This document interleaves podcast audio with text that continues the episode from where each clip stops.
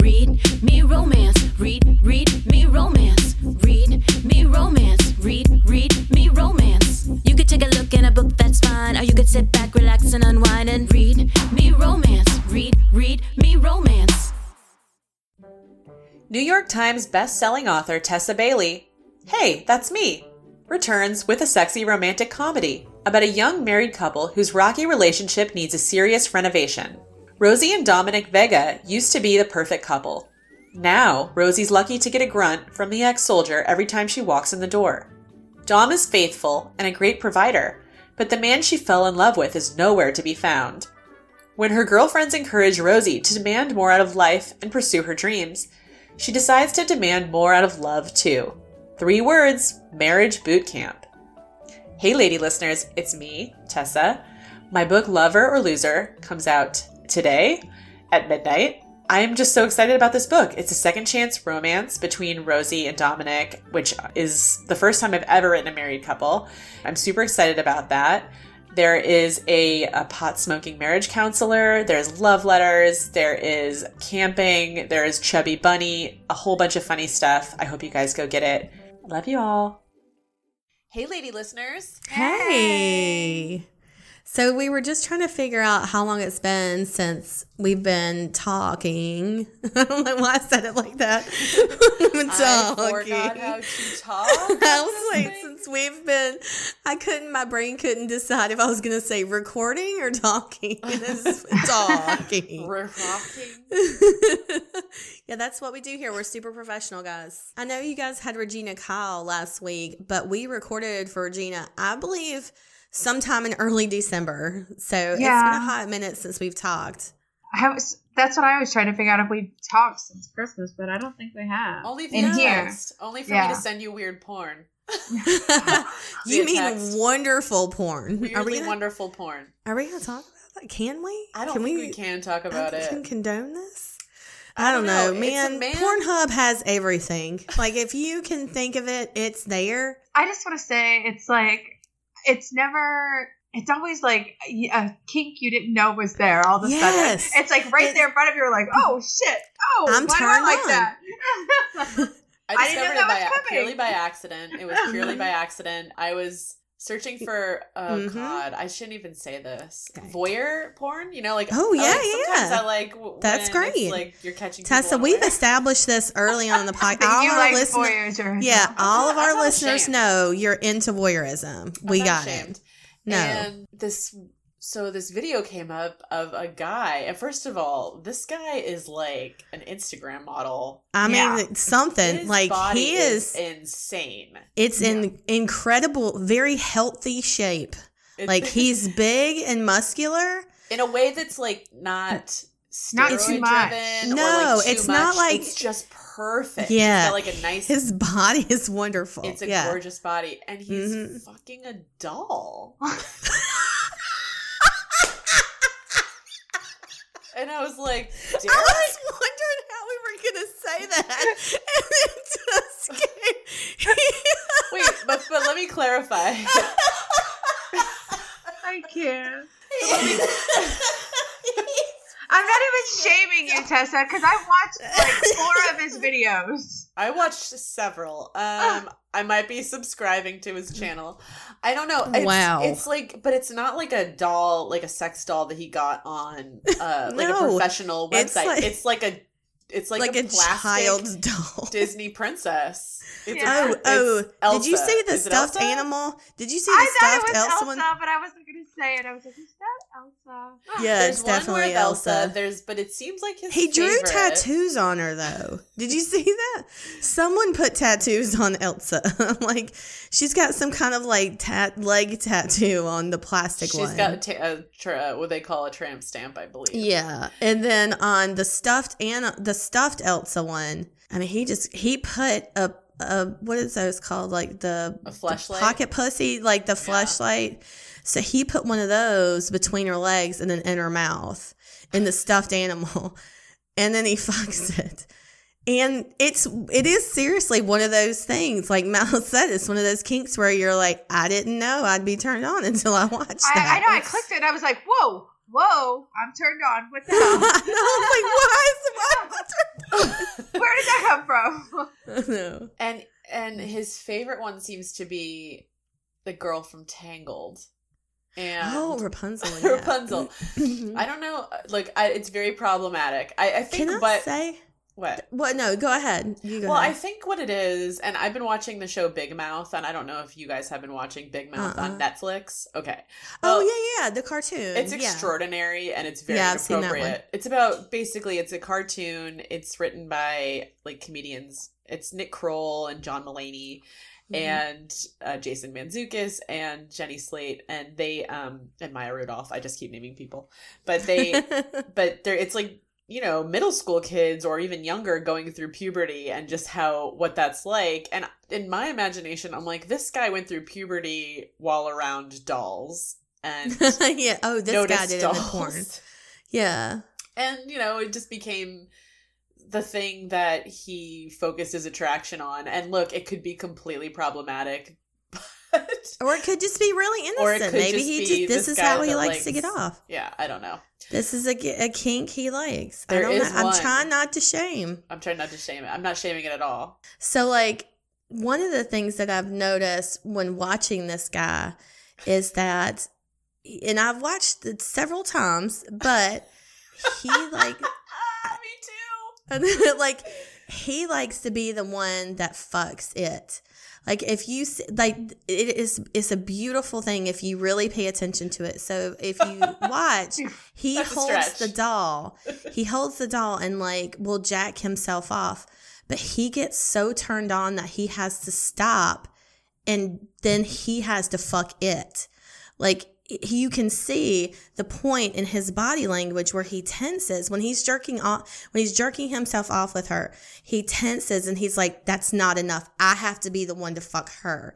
And you can see his muscles like like tense and switch and then he holds it still and he fucks it. And that is so sexy.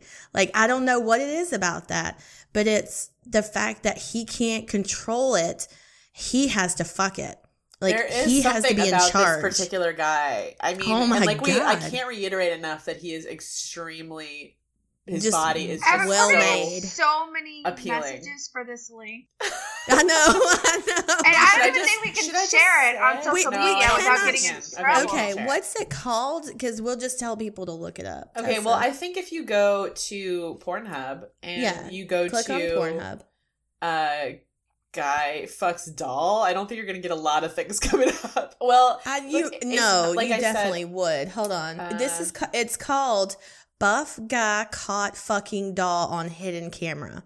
okay. That's the name of the link. Google that. and search that one, and then go from there. Okay. yeah, yeah. I So don't wait. think we can share that, but This is the Read Me Romance podcast. hi, welcome. Wow, we really kicked this year off with a yeah, with I a mean, bang. 2020. Let's do this shit. We aimed high. Already discovering new things about myself. I know, I know that I will watch doll fucking Like porn. I said, it was completely by accident, and I was it always like, is. Oh, and then I just went down a rabbit hole of just this guy's Mhm. videos, and there is one where he talks No, I don't want that really one. nasty, and I think, and oh my god, this is actually the most interesting part of the whole conversation. He's fucking a doll, and he's mad at her because she made them miss their dinner reservations. I did not think you were gonna Did you see that coming? no. Yeah, She and I'm pretty sure it's Ariel. I'm pretty sure it's so Ariel this time. and uh he's he's like uh, yeah he's like now now you're gonna you're gonna have my cock for dinner because we missed our re- reservations he's like talking and it's it's weird it's like you can see this is a different kind of doll and you can see his penis going up into her stomach it's yeah Oh it's god. i mean i i'm not saying you should we should pause this podcast and watch it but maybe later.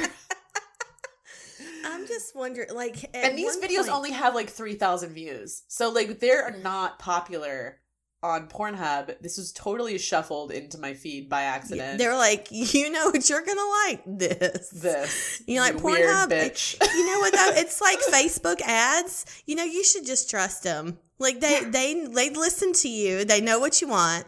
Pornhub's the same way. They're like, "Hey girl, you're just take this, okay?" They know what you You're want like it. before you know what you want. Just Exactly. You don't even know I mean, you want it yet. The government's listening and they're giving you this little diamond. Don't question it. Like, you know. and also at one point I, I believe he spanks the doll. Like He spanks it like he couldn't help it. Yes. And Yeah. it's like he it's almost like he's shocked that he did it. Yeah. But please go back and watch the point to where he's jerking himself off and then he can't stand it and he he has to be the one to thrust. She can't do it. He has to do it. Watch that. It's a beautiful thing. It's a beautiful thing. Uh, we're here for Brighton Walsh Week. Brighton, I'm sorry. like, oh my fucking She's God. like, I'm out. Never Right, again will I'm I do sorry. this podcast. you know what though? Like, I really, honestly, Brighton. Okay, let's talk about her for a minute. I love her. I she love she her. is adorable. And I first found her with her book Captive, which I loved. Do you remember that book? Yep, the teal cover with the red. Yes. Uh huh. It's a great. It's a great book. Yeah. Um, and she'll understand the first ten minutes of this podcast because she's one of the coolest people. Like she really is. You know, like when okay, you good. somebody. So she would watch this? what? Would she watch this porn? For sure. Okay. All right, Sure. cool. um and she's like one of those people like you meet her or maybe it's just me but like you can make fun of her and she'll just give it back to you she won't take it personally Oh, I like that. Yeah. You know like i that's how i know when i really like somebody is when i Mhm. make fun of them but like oh, she loves she- us, Mel. she's really cool like she came um she oh she was te- i was texting her about this this the podcast and i was like uh we need to design your cover um what does your heroine look like and she's like i don't even think i described her and i was like way to paint a picture right she just laughed she really put us in the book, right? yeah she just laughed you know because that's how she is she's just like really cool Uh-huh. I like Okay. that. So let me read her prof her uh her bio. Brighton Walsh spent nearly a decade as a professional photographer before taking her storytelling in a different direction and reconnecting with her first love, writing. When she's not lost in her own made-up worlds, she's probably either reading or shopping, maybe even both at once. She lives in the Midwest with her real-life hero of a husband, her two kids, one taller than her, one not quite yet, and her dog who thinks she's a queen. Her boy filled house is the setting for her dirty socks galore frequent dance parties. Um, okay, so it's mostly her by herself while her, ch- while her children look on in horror and more laughter than she thought possible. Visit her online at brightonwalsh.com. So That sounds cute. she wrote us a really cute novella here called The Neighbor, and it's um uh it's super funny. It's the heroine's like really quirky and, and silly. And she basically wants a cup of sugar to make cupcakes, so she goes to her neighbor's house, and of course he answers the door in a towel, and he's Of got course. a dick print, and Yes. it's a beautiful thing. So you're gonna want to listen to this one. It's really really fun. Did you see that picture they shared in our Facebook group, the Read Me Romance headquarters, where it was just a it was a row of gray sweatpants at like a Ross or TJ Maxx, and it said I took my man lingerie shopping. I was like, okay, that's wonderful. I love this. You know there is gray sweatpants. Do men? Is every man in on this yet? or not? no. No, my husband has no, he does not understand. And I've tried to explain to him why it's sexy, like what is hot about it. Like, and he's just like, it doesn't make sense to him. He's like, I just don't get it. All right. Well, I don't get why you're always looking at my hmm. boobs. You got that right. yeah. Right? Trying to stick your hand down between them. Like, I don't know. You tell me. Does your husband do that? He tries to stick his hand down. Yes. Why not? Like, they're just so big. He's like, let's just fill this out. Uh, let's, So- let's talk about husbands really quick. My husband has the man cold this week. Oh, God. What the Oh, God. fuck ever? Thoughts and prayers are with you right now. So he They all have been it. I sick. think I everybody- know. Every man is sick right now. I don't. hasn't I don't been know. sick. It- like since I've known him, he's never gotten sick. I get I get sick like every six months or something, and it Yeah. uh, it lasts for like we've talked about this. I think last podcast about how you Yeah. get one day to be sick. Uh-huh. Well, my husband has been basically taking one day every day for seven days. Like it, he has not done a goddamn thing. And you would think if I got a seven day sabbatical from life, I can't even fucking imagine. But he is like I told, I said on Facebook, he actually called urgent care over a cold. what did they say? He's like, it's like a congestion in my head, and I was like, what? What do you think a cold is? But to be fair, somebody who never gets sick, he probably doesn't understand. He's probably thinks he's dying. So what happened is my in-laws came from Ireland for Christmas and they brought it with them from The Irish plague? motherland. Oh so god. that that's how he got sick is he was immune to American colds, not Irish colds. So they brought it over here. They came sick. Oh that's shit. a whole other story. yeah, that sucks. But like I don't really know what am I supposed to do blame them. They they had tickets Yeah. to come to New York. They're not going to like Mhm. not come. But Yeah. one by they they brought their kids sick over. Uh-huh. Then one by one they got sick. I got sick and then Pat got sick. oh and no. That was our Christmas. Oh. Yeah. That sucks. So I got sick after Thanksgiving. That's when we talked about last podcast. I had strep throat and then it turned into bronchitis. And then turns out it turned into walking pneumonia. Oh And so I had that for like the, the entire time from Thanksgiving until Christmas. I was just sick, the just trying to get through everything I had to get through. And it sucked because I, I felt like I blinked and Christmas was over. And then I felt better and I was like, oh my God, I missed everything. Like I, I literally felt like I just like opened my eyes out of a coma. But for some reason, I guess this cough will just say for like the next four months. So I apologize in advance for our next recordings. but um yeah, I don't know what it is. Like I never get sick. Like, you know, we were talking about it last time. I think it was three years ago when we went to Boston for that book signing. That was the last time I was sick. And I got like the flu or something from somebody there and it just killed me. And I don't know how or where I got it this time, but it just would not go away. And now I think it's okay, but it's just like, you know, my husband said t- this morning he woke up and he's like, I don't feel good. I'm going to stay in bed. And I was like, no, no, no, no, no, no, no, not again. Like, we can't go through this again, you know? Like, please, God, I don't want to be sick again. And I sent Mel a text and I was like, if I smothered him with a pillow, like, no jury would convict me, right? Like, like, this is a great defense, okay? Like, back me up on this. I don't know how you don't hear about women smothering their husbands at night with pillows more often. Like Yeah. last night, his snoring, I was like, I you you're driven to the brink of insanity, right? Like I was like, I could kill I'm him. surprised you let him sleep in the bed. I did. I no, I didn't. I kicked him out. I said, "Go downstairs." Fuck off. really? Yeah. No, my God. So, because it's like, uh, see, he knows when he drinks red wine, he's gonna snore. Yeah. Does it anyway. I'm like, okay. You know, and then and on top of that, he's coughing because of the cold. So Yeah. it's snoring and coughing and snoring and coughing and phlegm. And I was like, get the fuck out. I need to sleep. I have to work in the morning. Like, I cannot be exhausted. And, you know, by the way, while all this is happening, he's getting a great night's sleep. yeah. You know? Yeah. So he's a bartender. He gets to sleep. He can sleep all day tomorrow. You know, I can't. I have Has to he be been to work since this happened or has he been out of work? He called out twice. I was Oh, like, God. the fucking luxury. I swear. Can't even imagine it.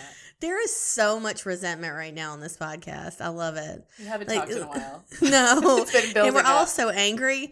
Oh, so let me file my grievance. I started to before and we had to stop and re-record the very beginning. But um so my first grievance I'd like to talk about is that Chick-fil-A is changing their menu here. They're doing a test menu in this region that they said if it works, it's going to go nationwide. So first of all, they took all the sausage off the menu. Do your Chick-fil-A's have sausage? I don't support no. Chick Fil A. sorry, I'm that person. Well, I'm not sorry. I don't. I don't go to Chick Fil A. It's Yeah. okay. I, I realize there again, this is like the porn. It's problematic, but I like it. so Listen, I've had Chick Fil A. I understand why you why you have why you have to go. I totally get it. It's great. But I we don't have sausage on ours, I don't think. So they have sausage on ours here. They have like sausage biscuits you can get there, or they have like the sausage um like burritos. Like you can get the chicken and egg and cheese and hash brown burrito, but they have that option with sausage too. So they're taking that off the menu. I'm disappointed because I really like those. They're adding like spicy chicken tenders. And then they said there's a bunch of other stuff that they're redoing. So I just like, you know? I don't understand why people gotta fuck with stuff. You know, like there's It like sounds I'm to me upset. it sounds to me like they're jealous of Wendy's spicy nugget. Or they're trying to compete with Popeyes. Like I don't know. Isn't Like, are just they trying to to Chick Fil A to get chicken sandwiches? Like, what is is is anybody going for any other reason? I didn't don't- they I don't go I don't go for their chicken sandwiches. I don't eat You them. go for the salads, right? I go for the salads and the chicken tenders because they're they have a dipping sauce that's like crack. Yeah. That's what's good about them is their sauce. I went Yeah. once down in St. Augustine uh, to a Chick Fil A a couple years ago, and my friend, well, my friend Liz was like, "Here's what you need to do: you need to get X Y Z, and you need to get X Y Z dipping sauces, and you need to dip cross dip this to that this. With this and this. There's a whole science to it. Like people Yes. really have like a um, you know, like it's a cult following almost. Yeah. These Chick Fil A sauces. well, they love Jesus, so it's cult like. well, I, you know, it's not. It's not that they love Jesus. That's not my problem with them. I don't mind anybody that loves oh, is it because they're homophobic? It's because they donate to anti home like. I think they stopped. No, they didn't. We- They tried to, and then No, I think Their no recently, like within the last month. Yeah. Yeah, they, they did, it again. and then they reneged like their I'm not shocked. yeah. So basically, their supporters got upset that they had donated to an LGBTQ friendly charity, I believe. So they like decided not to do it. I I don't know. They tried. They took a step in the right direction, and then they, they backed up. So I don't know. I just. it- Dude, it's- know, I if I if of really it I if I blame had a morally stop with everything, I'll be naked with nothing. You know, I don't shop at Victoria's Secret because I think, you know, they have a problem with plus size women. But that's just me, you know? Victoria's Secret really has missed the the narrative that's this the you know like society went in one direction a couple of years ago where they started supporting you know plus size women in their advertising and they started you know having bigger sizes and being more inclusive with you know it you know larger women and i feel like victoria's secret was just like no we're gonna stick to this this is just a trend Yeah, I And they mean, and to fucking each their it. own. You know, Yeah. there's companies that that's what they do. You know, like they like you can look at most high end fashion companies like Chanel, Dior, Gucci. I mean, cater to plus size women, like or plus size individuals. Like it's difficult to get those things that aren't custom made. You know, or you get like haute couture that's you know been modified to fit you know, larger bodies. That that just that's not what they are about, and that's fine. You know, the they can they can do what they want to do. It's their business. You know, that's that's what we had that conversation. Like I said, my husband and I was just like, well, you know, they're not. It's not like they're a publicly traded company. Like they can make their own decisions and decide how they want to run their restaurant. It's just I can either choose to patronize it or not. But they have really good vegetable soup, and sometimes I crave it, and then I just cave. The same with Chick Fil A. Sometimes I really just want those goddamn chicken minis for or the breakfast. waffle fries i miss the waffle fries I don't so like the waffle fries. oh i do I could do without that, but those goddamn chicken minis and the little yeast rolls, fuck. Like they're like shots of heroin. Like I get why people like check their morality at the door. Yeah, You're like, just come on. sneak in, walk out with the Burger King bag. Yes. Oh, you know who was great to follow? Speaking of plus size designers, Hmm. Uh, Christian Siriano. Uh, do you guys remember him from? He was on a, a season of Project Runway. He's like a little dude, um, and No. he started designing for plus size women like ten years ago. Um, like when nobody else, no other designer would design for these actresses, and I'm having, I'm hard pressed to think of exactly who I'm thinking of right now in terms Mhm. of the actress. Oh, But I if you follow his Instagram. Yeah. he designs every It was Leslie. Um, was it Leslie Jones? Was she the one that was like made the big thing about it because she couldn't find a designer that wanted to dress her? You might be right. And yeah. and I think that was the one where like she like called him out and was like, "Thank you for stepping up and doing this." When other designers just flat out turned me down, and she went to the fucking Oscars, and she was like, "Are you shitting me? Yeah. You don't want to design me for the Oscars?" Wait, and they were just like, do you know that you heard that Leslie Jones? Wait, did you tell me this, or did I hear the announcement yesterday that she's hosting Supermarket Sweep? No, I think we talked about this before, Okay, but alright. I, I think so. Yeah, That yeah. is a show I will be watching. oh, 100%. Like I'm not even going to DVR it. no, it's gonna when it comes on, uh, my face is on the screen. Yes, I'm Yeah. watching that. I'm so excited. Yeah. Okay, let's talk about Brighton Walsh. She has a book right now that's free. Uh, it's called Tessa Ever After. Great title. I'm going to read you the no one's off limits for this playboy except his best friend's little sister. Tessa Maxwell yearns to find the kind of love movies are made about. But uh, for four years, she's been struggling as a single mom, but she hasn't given up on the idea of giving her daughter the family she deserves, or finding the one guy who can who can commit to both. Jason Montgomery can't commit to the to a side of the bed, let alone a woman. Trapped by burdens he wants no part of, the last thing he needs is the obligation of a built-in family. But his best friend's little sister is proving too hard to resist. Jason's the very definition of trouble, but Tessa can't get him out of her mind or her bed. And every day she spends by his side only serves to keep her from the one thing she wants more than anything a happily ever after. So once you listen to the first installment of this uh, story, "The Neighbor" from, by Brighton Walsh, you're gonna want to go get this book because she is such an addictive. She has such an addictive voice. It's so friendly. It's so comforting, and it's she writes really sexy as well. So Tessa Ever After is free this week only. Go snatch it up. And um, do you guys have anything else, or do you want to send them into The Neighbor? We can send them into it. Let's not tease them anymore. We'll we'll talk to you guys on the other side. Bye. This is The Neighbor by Brighton Walsh. Read for you by Mackenzie Cartwright. Chapter 1 You know how everything seems to go right some days? Your favorite shirt is freshly laundered. There's no line to get coffee when you're running a bit behind. Your office mate brings in your favorite donut. Your boss decides to let you take a half day, just for the hell of it. Yeah, today is not one of those days. Today is a day from hell. First, I spilled coffee. After waiting in line for 23 minutes to get said coffee, down the front of my white blouse while on my way to work. I broke a heel running to catch a cab because, thanks to the coffee line, it was too late to ride the L. There was a mountain of paperwork two feet high on my desk to tend to, which, of course, meant I had to skip lunch. My boss did not tell me to take a half day, instead, insisting on a very important meeting seven minutes before I was scheduled to leave. After that wretched day, I stumbled into my apartment two hours later than usual, haggard, frustrated, hungry, and still smelling like coffee from my ruined blouse. You'd think after a day like that I'd catch a break. Just one little break so I could make these goddamn cupcakes I needed to have to save my sanity, but no. No, that'd be too easy. Fuck, I say. Okay, I yell it while stomping my foot for good measure.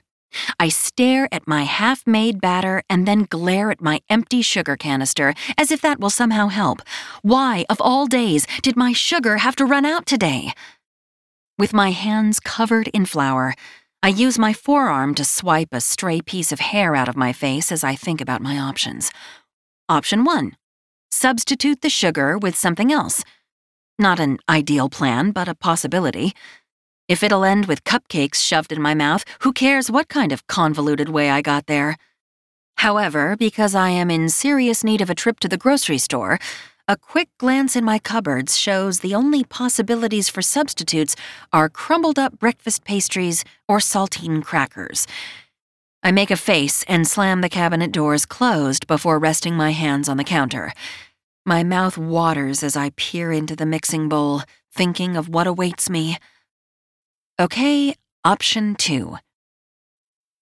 Yeah, there is no option two. I need these cupcakes. I need them filled with loads of sugar, real sugar, and I need them as soon as fucking possible.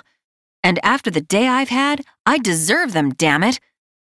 Resolute in my plan to get my well earned cupcakes, I wash my hands before I snatch my measuring cup off the counter, resigning myself to do the cliche thing and ask a neighbor for a little neighborly help. My first stop is the obvious choice Mrs. Kaufman has lived across the hall since well before I moved into the building last year.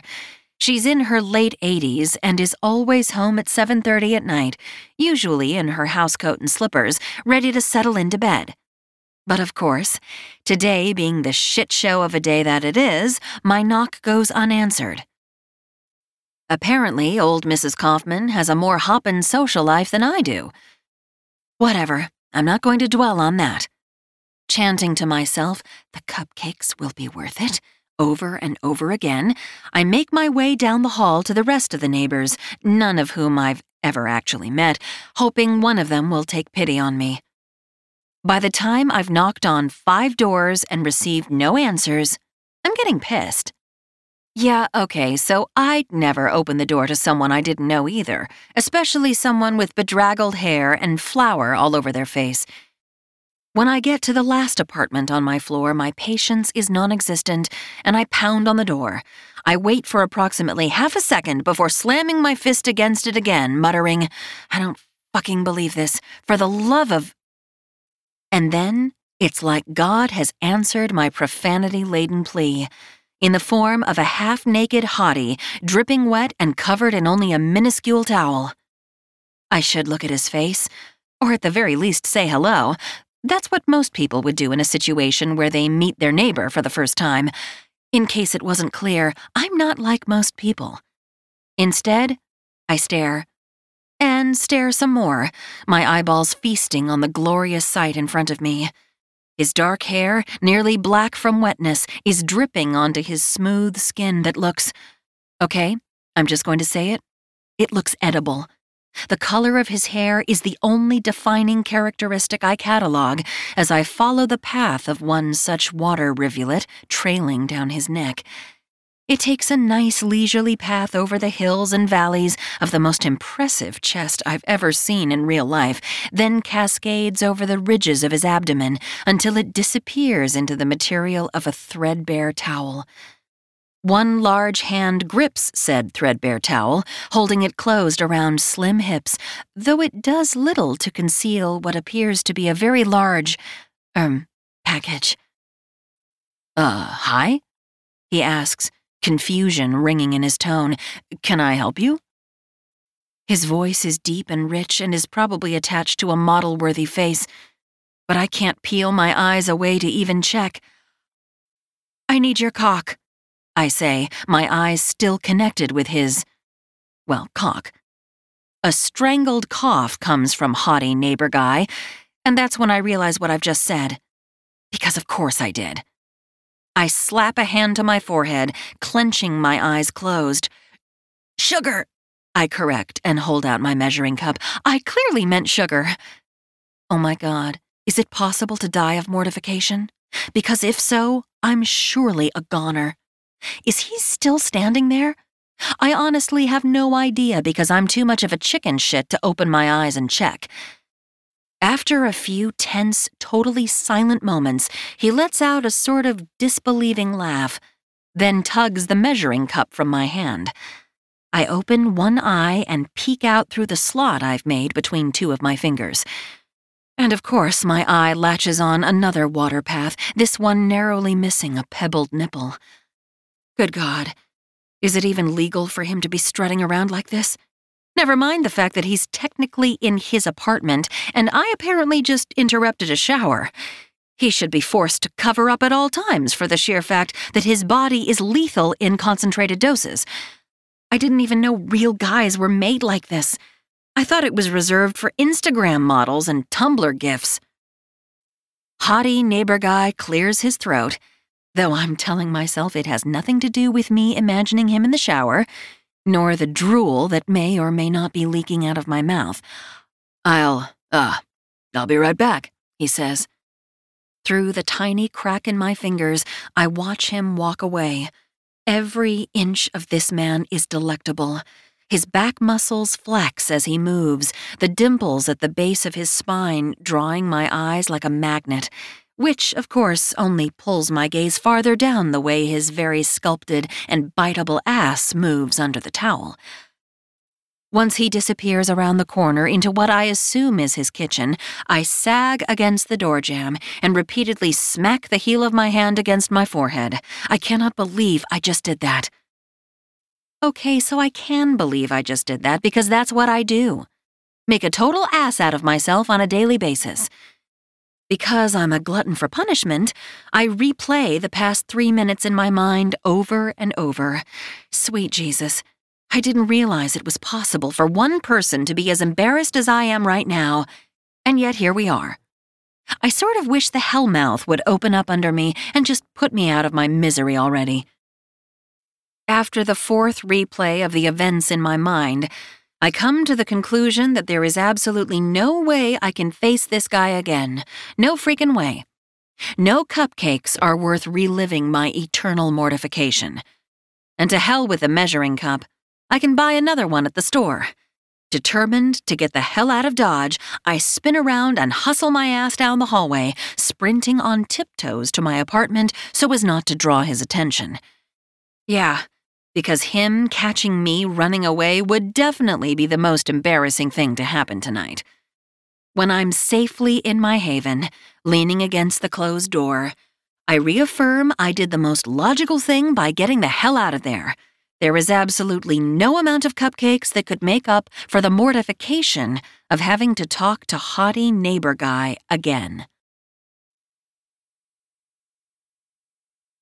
Chapter 2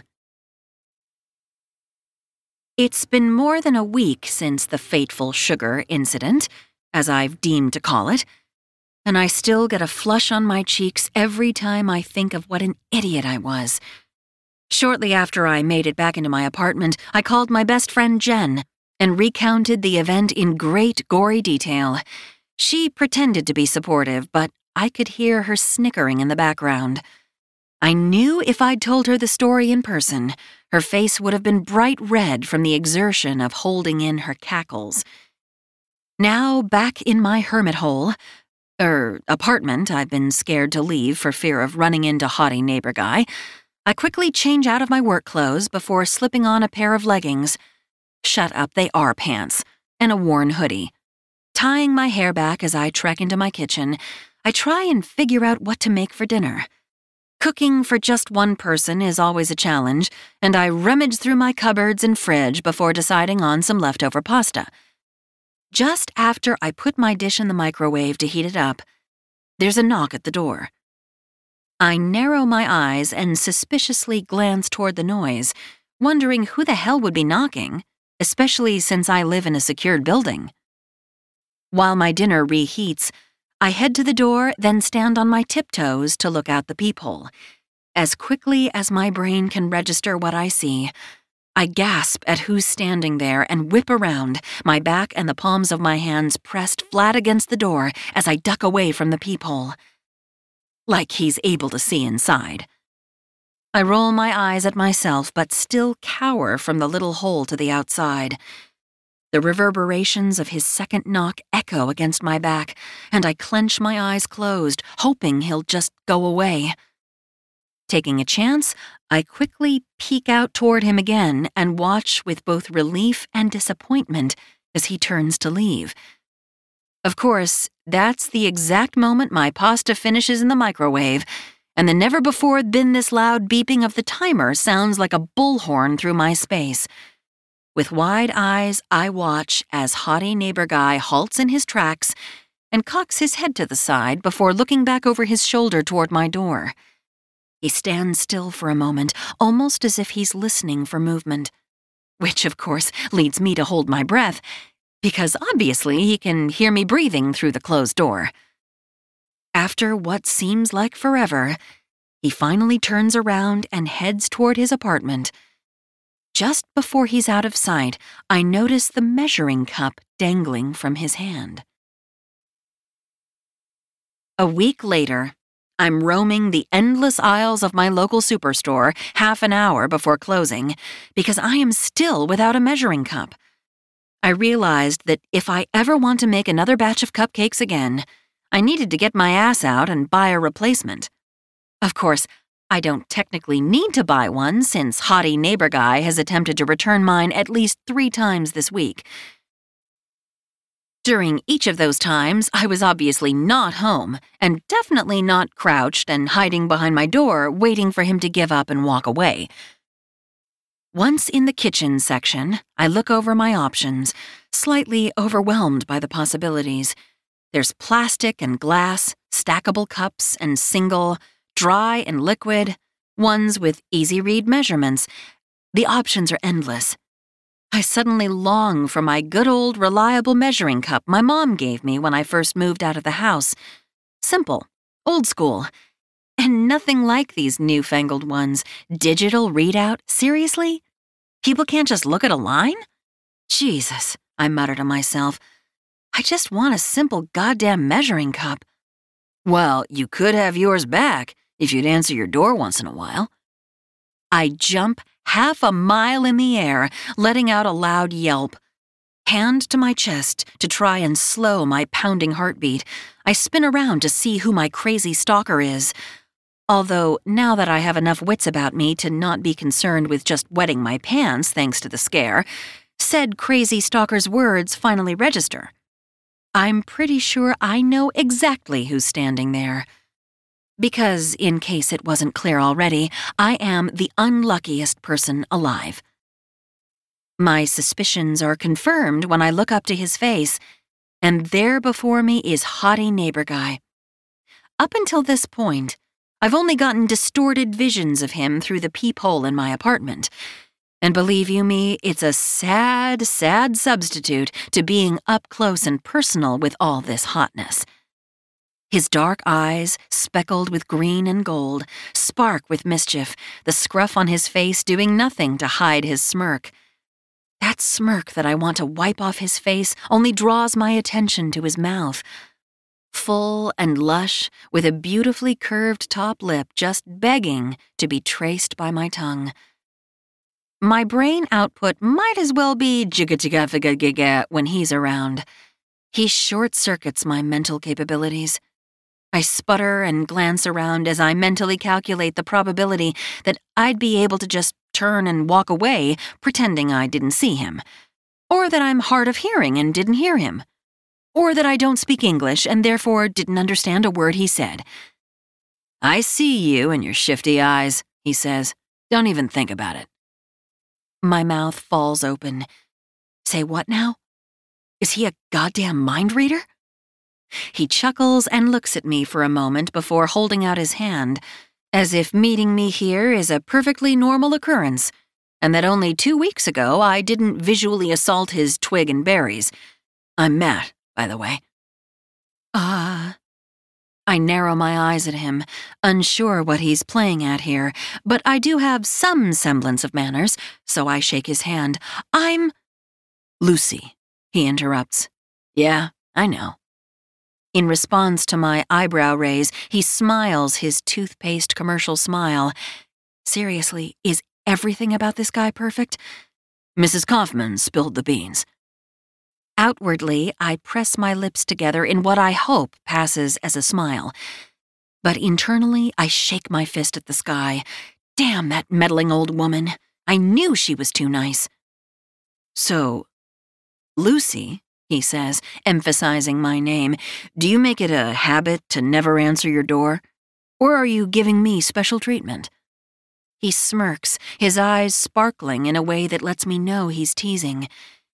And even though I'd love nothing more than to play along with the fuck hot dude flirting with me while surrounded by kitchenware, his casual mention of trying to return my measuring cup only reminds me of how we got here in the first place.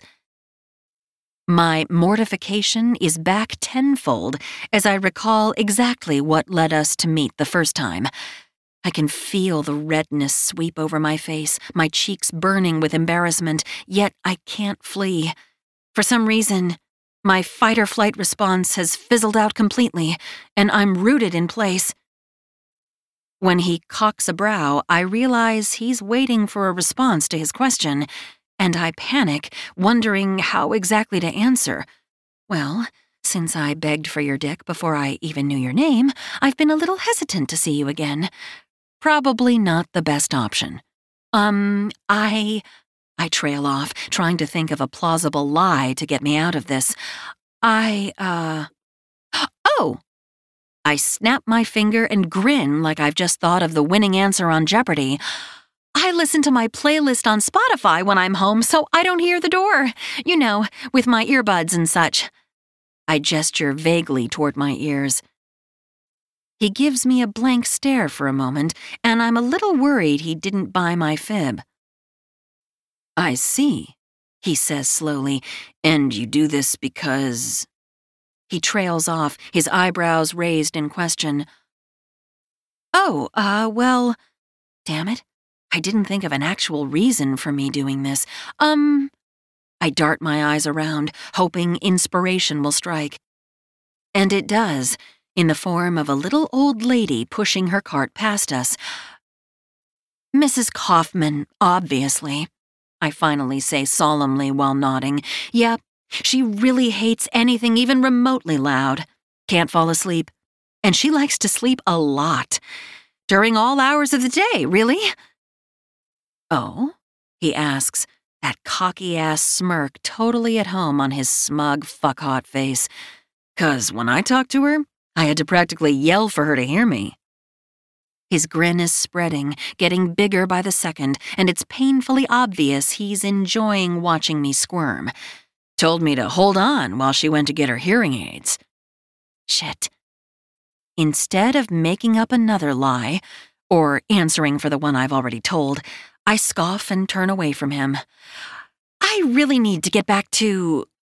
I gesture to the overwhelming options of measuring cups before me. All this, so if you'll just excuse me. My back is to him, so I feel satisfied that I've effectively shut the door on any further conversation. I don't hear anything for a minute and breathe a sigh of relief when I assume he's finally left. You're really going to buy another one when you could just stop by my place and pick up yours? He asks, his voice in my ear again. Jesus! I yell, my hand going to my chest. What is wrong with you? I hiss over my shoulder. He chuckles and ducks his head before I return my gaze to the kitchen gadgets and attempt to ignore him. Matt clears his throat, and I peek at him out of the corner of my eye, watching as he rubs the back of his neck. All you have to do is swing by, he says. Your measuring cup's been sitting on my dining room table since you left it. You can just grab it and go. Yeah, I'm not buying that. He's up to something. I can sense it. I'm pretty sure the stink eye I give him illustrates my skepticism. He holds up his hands in defense, Promise. Am I really going to buy a subpar substitute to what I've been using for years when my beloved measuring cup is just sitting there waiting for me to retrieve it? I mean, really, Matt has already cornered me. The worst of my embarrassment is over, right? I finally give in and exhale a deep breath. Fine. Before he can say anything else, I turn and stalk off toward the front of the store anxious to get in my car so I can relive the past five minutes and simmer in the mortification all by myself. Even though I'm booking it toward the exit, he manages to keep up, and before long, he's striding right next to me at an easy pace. Damn these stupid, stubby legs of mine. I huff and try to move faster, but he still has no trouble keeping up, what with him being nearly a foot taller than me. Bastard. He doesn't talk as we make our way into the darkened parking lot. I stop at my car, and Matt stands by, waiting as I get my door unlocked. Just before I slide into the driver's seat, Matt calls out, I've got some place to be tonight, but you can swing by any time tomorrow night, all right? I'm not sure if the extra time is a blessing or a curse. On one hand, I'll have more time to prepare myself. On the other hand, I'll also have more time to relive the fateful sugar incident, which is only going to end badly for all involved. And by all involved, I mean me. Uh, yeah, that's fine. See you soon, Lucy. With a smile curving those beautiful lips, he walks backward toward where his car must be. I don't stick around to watch him any longer. It's clear he's already zapped every ounce of intelligence I have. He offers a tentative wave as I drive past him, trying, and failing, not to freak out about what's to come. Chapter 3 This was the worst idea I've had in a while, and with my track record, that's definitely saying something. I knew I'd be a hot mess of nerves when the time to actually go to Matt's place was upon me, so why did I agree to it? I should have just bought a new frickin' measuring cup yesterday. Who cares if the one my mom gave me has been passed down from my great grandmother? Heirlooms are for pansies anyway. Pacing around my apartment, I silently call myself every name in the book as I try to think up an excuse as to why I haven't gone over, or better yet, why I don't go over at all. It's already nearing eight, so I've spent most of the past three hours marinating in my own fail. And unfortunately, I've come to find it's just getting more and more difficult to walk out that door. I finally come to the conclusion the only way I'm getting my ass over there is with a little liquid courage. Since I'm too anxious to wait for a slow buzz, I figure shots are my best bet. After downing two, I start to get warm all over and can't remember why I was so nervous to see hottie neighbor guy, er, Matt. My mind wanders back to the first time I saw him, which, of course, leads me to fantasize about what might have happened in an alternate reality, one where I'm not a complete bumbling idiot. Maybe I'll get lucky and he'll answer his door in just a towel again. A girl can dream, right? With that thought, I grab my keys and hurry out of my apartment, trucking my way toward Matt's door. Under my breath, I chant, Please be naked, please be naked, please be naked hoping someone will answer my prayer because honestly, I'm due for a little good luck already. Without hesitation, I knock on his door and wait to see what state of undress he's in this time. It only takes a moment before the door swings open, and there's Matt with a big smile on his face. Hey, Lucy, he says, unfortunately fully clothed. Though the boy is certainly rocking the whole jeans and t shirt look, Thought you were gonna stand me up. Stand you up? I try to be covert in my appraisal of his body beneath what he's wearing. Fortunately for me, both articles of clothing are snug fitting, so it's not too difficult. Especially when I remember, in great detail, exactly what's under all that material. It's not like this is a date. It's then that I get a whiff of a mouth-watering aroma coming from his apartment. As if on cue, my stomach decides to remind me I was so worried about coming over, I forgot to actually feed it something. Matt, no doubt hearing the loud enough to wake the dead grumbles coming from my stomach, smiles. Hungry? Saliva pools in my mouth at the thought of eating Matt, er, what Matt has made for dinner, but I still shake my head. No, I say firmly, not allowing myself another glance of his denim covered dreamsicle. I just came to get my measuring cup. I hold out my hand and wait for him to give it to me. He might be hot, but if I'm forced to spend more than 30 seconds in his presence again, there's no telling what kind of horrifying things I might say. Or do. Not discouraged by my short answers, he opens the door farther and motions for me to come inside. It's in the kitchen. Noticing my hesitation, he cocks a brow. I won't bite, Lucy. That's really too bad. He chuckles. Shit, did I say that out loud? And turns to walk away, leaving me standing in his open doorway. And yeah, I watch his ass as he goes, because of course I do. It's deja vu from the first time we met. But as good as his ass looks in those jeans, and sweet lord, does it look good. I'm pretty sure I prefer seeing the outline in the skimpy towel he was wearing last time. I snap myself out of my ass induced haze and decide what the hell to do. Part of me wants to turn around and scurry back to my apartment, with or without that blasted measuring cup. But that clearly did a whole lot for me the last time, so I quickly nix that idea. However, I'm not sure the two measly shots I had were enough to coerce me into actually entering this hot bastard's apartment. Lord knows what I'd do to him and his dick behind closed doors, especially considering I've liquored myself up for the occasion. On an empty stomach, no less. Lucy? he calls. I peek my head in, noticing his place is the same layout as mine. His, however, is sparsely furnished and has moving boxes stacked in the corners. I'd wondered why I hadn't seen him in the building before the fateful sugar incident, but it looks like Hottie just moved in. Lucy? He tries again, his voice coming from the kitchen. Can you come help me for a minute? Damn him and his weaselly ways. He probably assumed I wouldn't be rude and walk away when someone asked for help.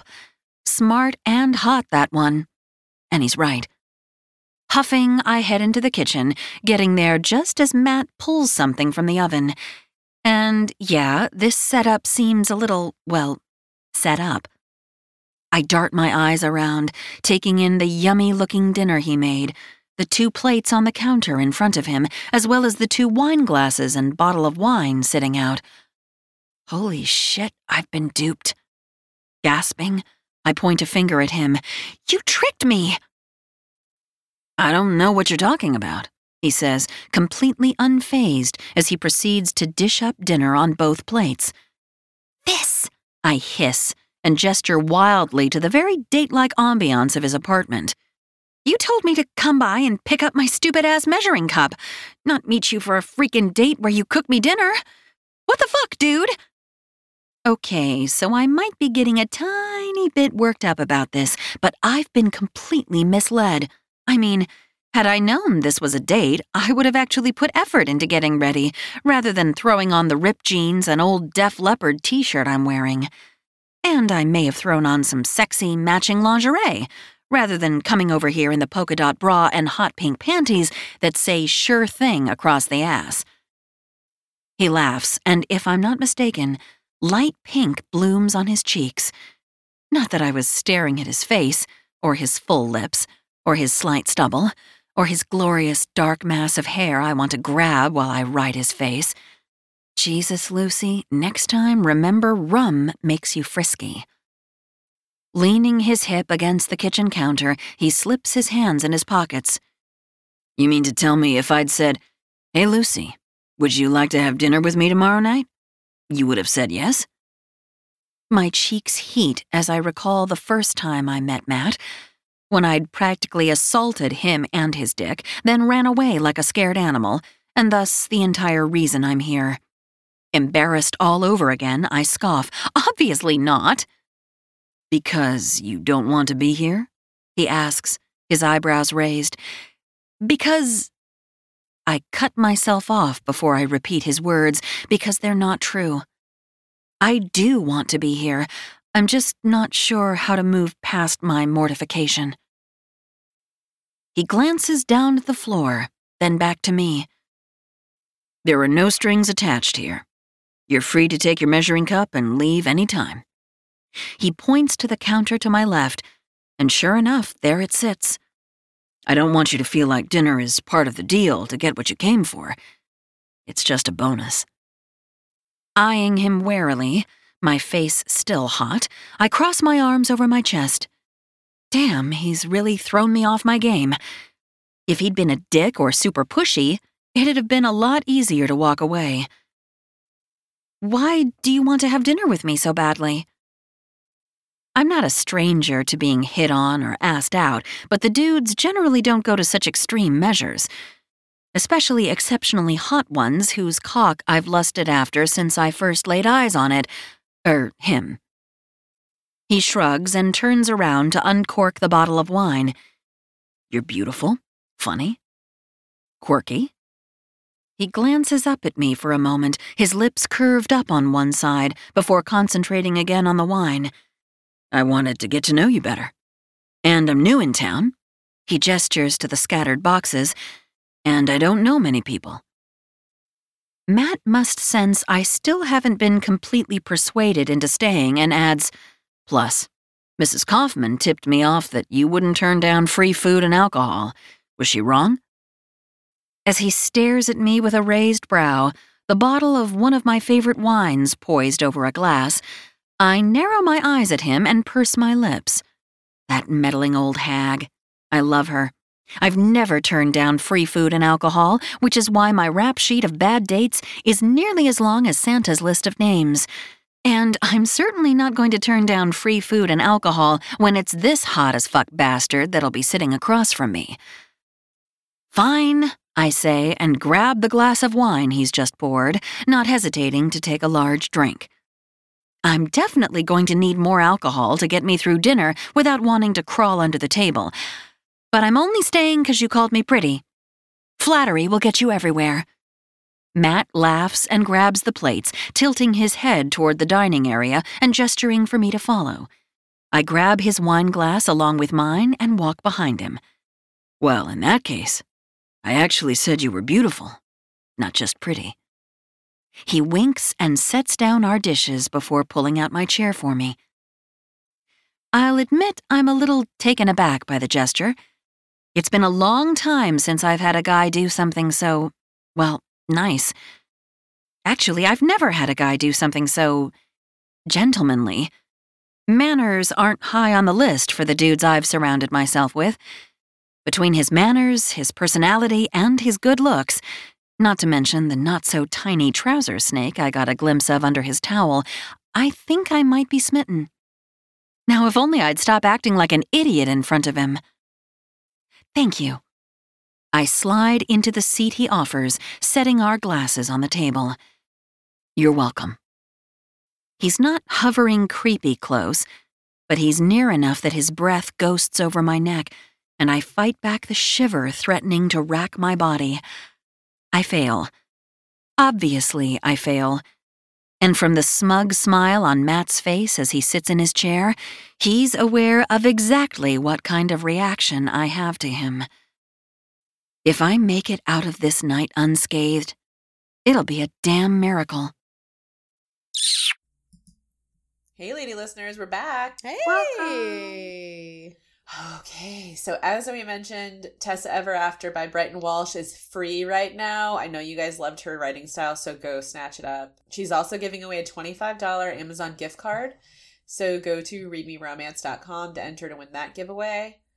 Let's see. We have some releases this Yes. week, Mel. Do you want to talk about them? Yeah, I'll go ahead. Baiting Him by Aurora Rose Reynolds is out. It is in the How to Catch an Alpha series. I read the first one and I freaking loved it. So I'm super excited for this one. All of them are going to be in Kindle Unlimited and in audio. So you can pick up the audios. Also, if you guys remember, Ruby Dixon had a book on here. When she's ready, she wrote another book in that world. It's called When She's Married. So you can pick that up. It's in Kindle Unlimited too. Ooh, new Ruby Dixon. I love it. Exciting. Okay, um, I think that's it for today. We'll be back on Friday with more of The Neighbor by Brighton Walsh. And in the meantime, Leah, tell them what to do. Fuck your day up. Make today your bitch. Don't be a dick. Wait, wait, I fuck. I fucking What? have book release today. Oh Well, shit. go Do you really? Wait, don't go anywhere, guys. Come back. okay. Fuck. Uh, Stop. My Go book, back. Love, Jesus Christ. Get it. My book, Love Her, Love Her or Lose Her, came out comes out tomorrow. Uh, it's second book in the Hot and Hammered series. It's about a married couple. If you pre-order right now, you'll get it tonight at midnight. It is. It's you guys. It's safe. There's no cheating. I everybody's freaking out because it's a married couple on the rocks, but I promise you that it's there's no cheating. They basically are still hot in the bedroom, but they've lost their, their ability to communicate with each other. And I it's- love that. It's a sweet. It's a really sweet book. It's funny. I send them to like a pot smoking hippie marriage counselor, and he gives them all this crazy homework to do to reconnect with each other. And it's a lot of fun. So go grab it. Love her or lose her. It's out tomorrow. Thank you. I can't believe anybody would think you'd write cheating. I- Bunch of know. People bullshit. are like, is this gonna stomp on my heart or I'm scared? And I'm like, I wrote, I purposefully put it in the blurb that he's faithful because I was like, I wouldn't buy it unless I knew he hadn't Yeah, like, for cheated, sure. obviously. But I love So. reading about married couples. Me too. That there's like an outside thing, or like like you said, like it's just like a lost connection of something, but they're still really in love. Like He's they're obsessed still with her. Yeah, like Yeah. they're still like it's they're still there. s- having sexy times. Like Yeah. I love that. I love married couples. All right, good. Good. Okay, now tell them what to do, Leah. No, I've already told them. This is it. You fucked it all up. This is the ending. This is it. Goodbye. Bye, guys. Bye. Chapter 1 Rosie Vega, a department store shopper's worst nightmare. Really, that's what her name tag should have read, instead of cosmetics consultant. In order to fulfill that title, someone would be required to consult her first, right? Problem was, no one ever asked to be spritzed with perfume. And really, that's all it was just a little spritz. Why wouldn't customers let her make them smell good? Was it so much to ask? Rosie hobbled over to the Clinique counter in her high heels, watching out for her supervisor, Martha, before performing a casual lean against the glass, groaning as the pressure on her toes and ankles lessened. One might surmise that Rosie was in the military instead of a perfume girl at the mall. If Rosie was caught taking an unscheduled break, she wouldn't be docked pay or anything so serious. She would just get the shittier smelling perfume to demonstrate tomorrow. Martha worked her evil and backhanded ways. Rosie leaned over the counter and checked the clock on the register. 9:29. A little over half an hour to go, and she was exhausted from standing on her feet since 3 o'clock. The only customers left in Haskell's were buying last-minute birthday presents or shopping for impromptu job interview clothes. There were no pleasure cruisers at the mall this late, but she was required to stay until the very end. On the off chance someone wanted to smell like begonias and sandalwood right before bed. A squeal rent the air, and two children holding giant mall pretzels came tearing through her aisle, their mother sprinting after them with no fewer than three bags on each arm. Rosie managed to lunge out of their way, but one kid's legs got tangled in the other's, and they went sprawling, both pretzels turning end over end like tumbleweeds into a Dior display, which tilted, wobbled, and crashed onto its side. Perfume bottles hit the floor with a cringe inducing smash, the scents of several fragrances pooling and combining in what could only be referred to as too much of a good thing.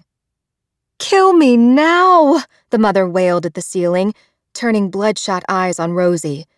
Help us, please. Feedback screeched over the department store PA system. Janitorial services to cosmetics. Both kids burst into noisy tears, neither one of them making a move to get up off the floor. The PA system sent a ripple of static into the atmosphere, forcing everyone to plug their ears, which Rosie could only accomplish with one finger since she was still holding a perfume bottle. Bring a mop, the man on the speaker finished sleepily. Rosie chewed her bottom lip for a moment, then set down her fragrance, thus committing a cardinal sin in the eyes of her supervisor. Don't dawdle, always have a bottle. Those words were on a plaque in the employee break room in size 72 font. Desperate times called for desperate measures, however, and with her hands free, Rosie could stoop down to help the children to their feet, while their mother lamented the fact that she no longer smoked.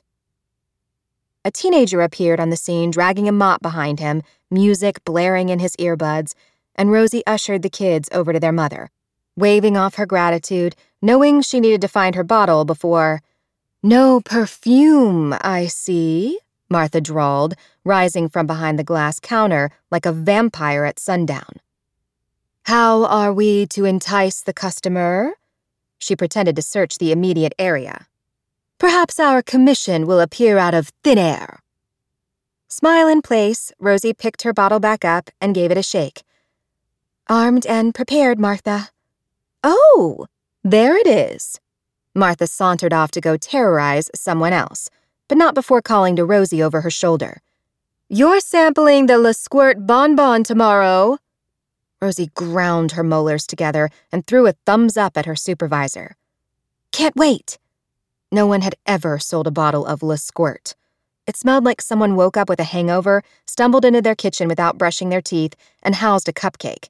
Then breathed into a bottle and put it on shelves.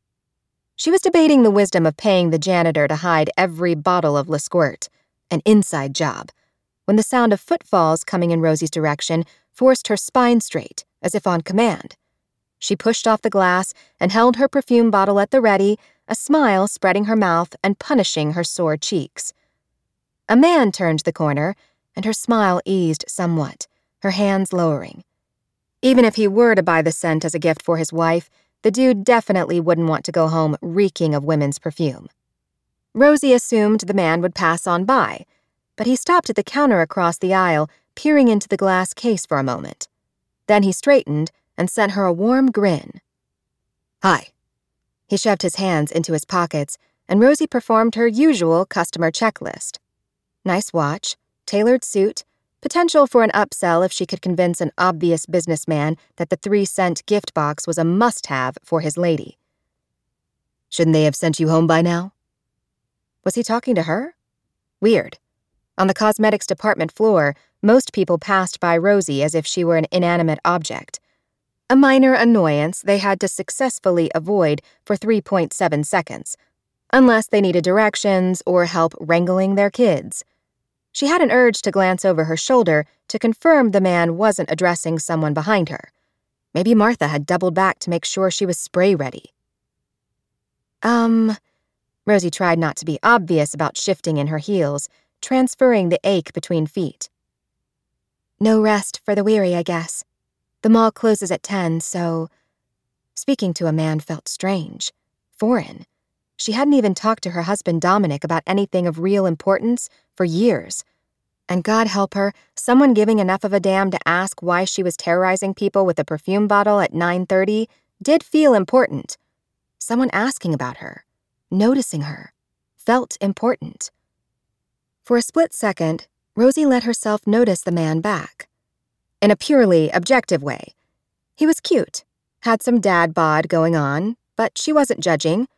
With both hands in his pockets, she couldn't look for a wedding ring. Some intuition told her he was divorced, though, maybe even recently. There was something about how he'd approached as if intending to go straight for the exit that told Rosie he was only pretending to be interested in the jewelry case now. His tense shoulders and stilted small talk suggested he'd actually stopped to speak to her and wasn't overly comfortable doing it. Have you been working here long? This man was interested in her. In the space it took Rosie to have that realization, she noticed her own wedding ring was hidden behind the perfume bottle.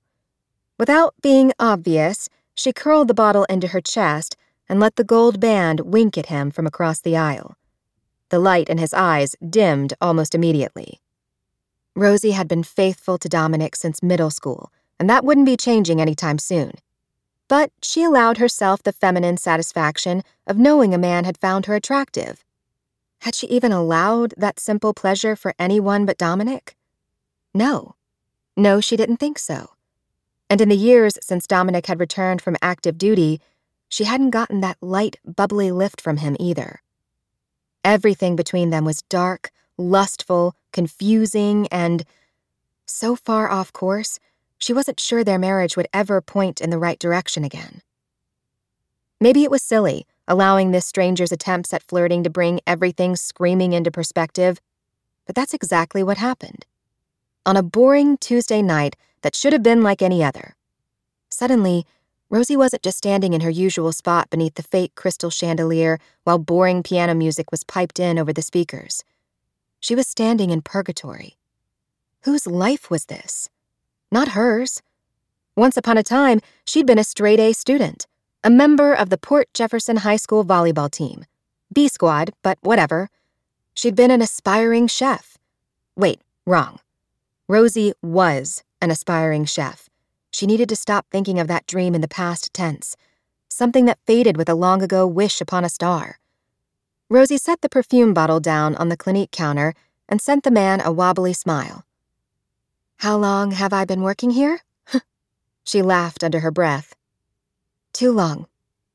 The man laughed, seeming grateful that she'd broken the wedding ring tension. Yeah, I can relate.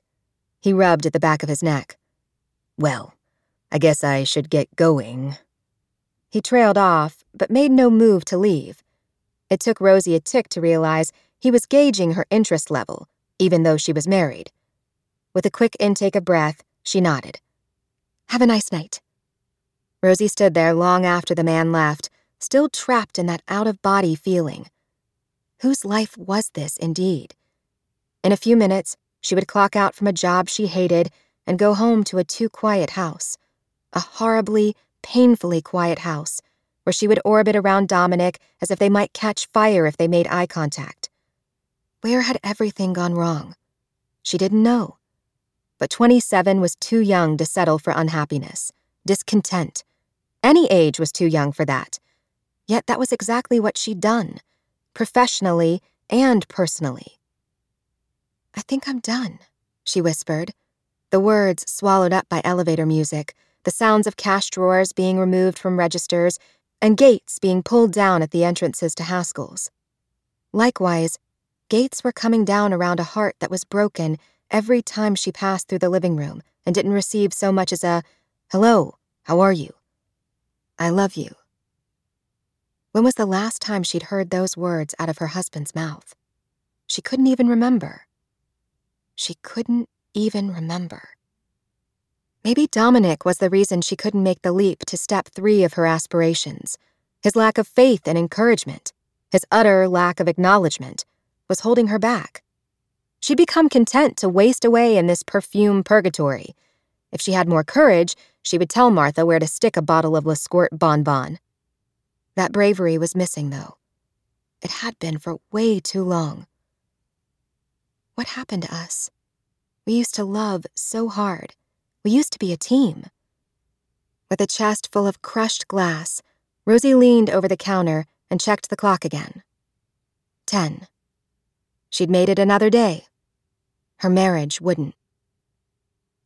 Read me romance, read, read me romance, read me romance, read, read me romance. You could take a look in a book, that's fine, or you could sit back, relax, and unwind and read me romance, read, read me romance.